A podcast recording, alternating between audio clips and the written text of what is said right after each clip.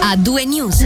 Attualità regionale che apriamo con una notizia che vi anticipiamo noi di Radio Ticino, esclusi i centri federali di Balerna e Chiasso gestiti dalla Segreteria di Stato della Migrazione, non ci sono abbastanza alloggi cantonali per richiedenti asilo, attualmente sono il doppio rispetto a un anno fa.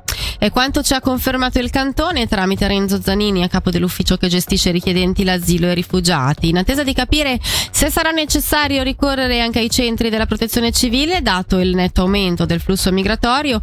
Tra le soluzioni trovate c'è l'ostello della gioventù di Locarno, dove sono già presenti decine di richiedenti o rifugiati e il numero toccherà le 190 persone. Voltiamo pagina, le pediatrie, oltre San Gottardo, sono da qualche tempo sotto pressione a causa delle malattie respiratorie respiratorie che colpiscono i bambini, una situazione che nelle ultime settimane è diventata allarmante anche da noi e i casi che si registrano maggiormente sono quelli di bronchiolite. Abbiamo fatto il punto della situazione con il primario dell'Istituto Pediatrico della Svizzera Italiana Giacomo Simonetti. La situazione è allarmante anche nella Svizzera italiana, abbiamo pochissimi posti letto disponibili, fino ad ora siamo riusciti a ricoverare tutti i bambini, ma può succedere che debbano venire trasferiti da una sede eh, all'altra, sia a dipendenza della disponibilità dei posti letto, sia a dipendenza della, della gravità del paziente. I virus che girano principalmente nei bambini è il virus RSV, conosciuto per provocare la bronchiolite. Abbiamo qualche caso di influenza con le tipiche eh, complicazioni dell'influenza come può essere una polmonite batterica, c'è chiaramente un aumento del numero di casi rispetto al passato e soprattutto tanti casi tutti assieme. Difficile spiegare il perché, è qualcosa che abbiamo già osservato in parte all'inizio di quest'anno, quindi l'inverno scorso, probabilmente è legato alla mancanza di anticorpi da parte del sistema immunitario in questi bambini piccoli dovuti mm, alla pandemia, alle protezioni e così via. Siamo nel pieno di questa fase, adesso ci attende una fase un po' più in discesa oppure non si può dire niente? Speriamo che nelle prossime settimane possa diminuire, penso che siamo nel picco rispettivamente eh, plateau perché ormai è da qualche settimana che continuiamo con questi ritmi di eh, ricoveri, abbiamo ampliato la nostra offerta di posti di ricovero all'ospedale qui eh, a Bellinzona anche annullando interventi chirurgici, quindi praticamente facciamo le urgenze che bisogna fare, facciamo gli interventi necessari che non possono attendere, ma gli interventi che possono aspettare li posticipiamo per quando la situazione potrà essere migliorata.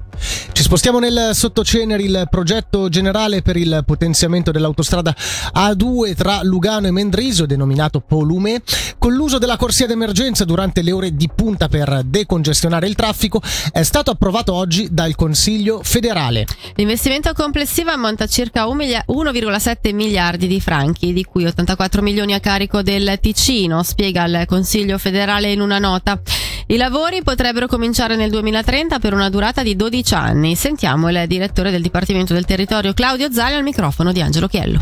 Mm, ha detto lei giustamente, fa guadagnare tempo. In una iniziale visione della Confederazione era un progetto che sarebbe stato realizzato dieci anni dopo rispetto a quello che otteniamo oggi e francamente dieci anni ancora o dieci anni in più di questa situazione risultavano inaccettabili. Sarà già lunga attendere il compimento dei lavori che sono lavori di lunga durata, però questo è un segnale sicuramente positivo. Come va a stravolgere non solo le dinamiche del traffico ma anche i comuni toccati? Diciamo che detto molto grossolanamente la regione di Lugano approfitterà molto di un alleggerimento della pressione di macchine bloccate da Lugano Nord fino a Melide, che poi bloccavano tutte le cantonali e si bloccava fino al centro di Lugano. Bissone approfitterà tantissimo di un, di un miglioramento togliendo la, l'autostrada dai, dai, due noti viadotti. Vi è un, un, uno svantaggio, ne siamo consapevoli nel punto in cui si realizzerà una nuova uscita a Maroggia-Milano e dovremo cercare, questo in ogni caso, di, di compensare con il maggiore intervento possibile a favore dell'ambiente e del paesaggio questi svantaggi. Un'opera federale necessita di un, di un bilancio ecologico favorevole favorevole per essere accettata e noi per questo ci impegneremo. Non si tratta di un potenziamento to cure dell'autostrada, ma solo della realizzazione di una terza corsia fruibile solamente durante le ore di punta. Sono già stati espressi dubbi da parte della Stuti, dell'Associazione Traffico e Ambiente. Quanto sarà importante trovare il massimo consenso per non avere magari dei rallentamenti ulteriori? Sono possibili dei ricorsi? I ricorsi sono, sono certi. Questi partner sono partner difficili che prima fanno giustamente ricorsi cautelativi, poi chiedono eh, una discussione dove, in cui le pretese e le loro richieste non sempre sono, sono facili o possibili da soddisfare. Torniamo sulla vicenda dell'ex direttore delle scuole medie di Lugano Centro che resterà in carcere. Sono scaduti i termini della carcerazione preventiva in accordo con il procuratore pubblico Roberto Ruggeri.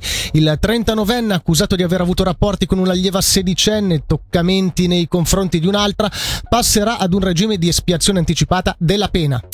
Parliamo ora dei presunti casi di molestie e mobbing all'interno dell'associazione Unitas. Il Consiglio di Stato ha infatti preso atto la, eh, dell'audit esterno che conferma alcune criticità di natura formale e organizzativa, con particolare riferimento ai ruoli, alla vigilanza interna, alla gestione delle segnalazioni e al flusso di informazioni.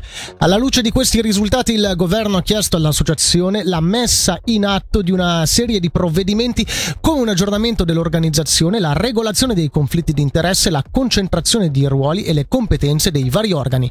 Questa mattina si è tenuta l'assemblea del personale delle officine di Bellinzona in vista della riunione lunedì di piattaforma delle officine FFS. Per la commissione del personale allargata era presente Matteo Pronzini al quale abbiamo chiesto com'è la situazione dato che è da un po' che non sembrano emergere novità. La situazione dell'officina è abbastanza contraddittoria. Da una parte vi sono i progetti per eh, la, la costruzione di edificazione che eh, stanno andando avanti. Rimangono i problemi di fondo legati alle dimensioni di questo nuovo stabilimento che anche in nuove informazioni risulta in tutti i casi molto limitato. Dall'altra vi è tutto il problema legato all'occupazione del personale. Le ferrovie avevano sempre detto che i posti di lavoro erano garantiti e il problema è che eh, noi adesso, eh, quello che è stato il grosso della discussione questa mattina in assemblea, vogliamo eh, vedere una, esattamente le carte, capire cosa significa, capire e, chi- e, chiediamo anche alle ferrovie e al cantone di mettere in piedi un gruppo di lavoro per definire quali sono le competenze attuali di ogni singolo lavoratore occupato alle officine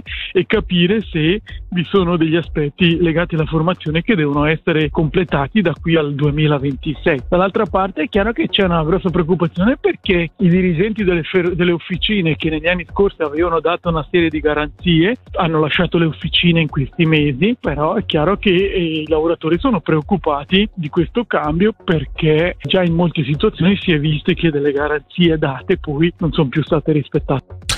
Il 2022 si sta per concludere ed è tempo di bilanci. 540 persone assistite, 100 interventi e 822 ore di lavoro sono le cifre del bilancio del Care Team Ticino per l'anno 2022. Il servizio che offre sostegno psicosociale immediato alle persone coinvolte in eventi potenzialmente traumatici è attivo tutti i giorni 24 ore su 24 per garantire supporto, in particolare nelle catastrofi naturali o in infortuni mortali. Nel 2022 gli interventi sono aumentati del 30% rispetto all'anno precedente e hanno riguardato in 27 casi decessi improvvisi in casa. In 24 casi si trattava di suicidio, 14 incidenti stradali, 6 decessi in luoghi pubblici, 5 sul lavoro, 5 in montagna, 5 annegamenti e diversi altri.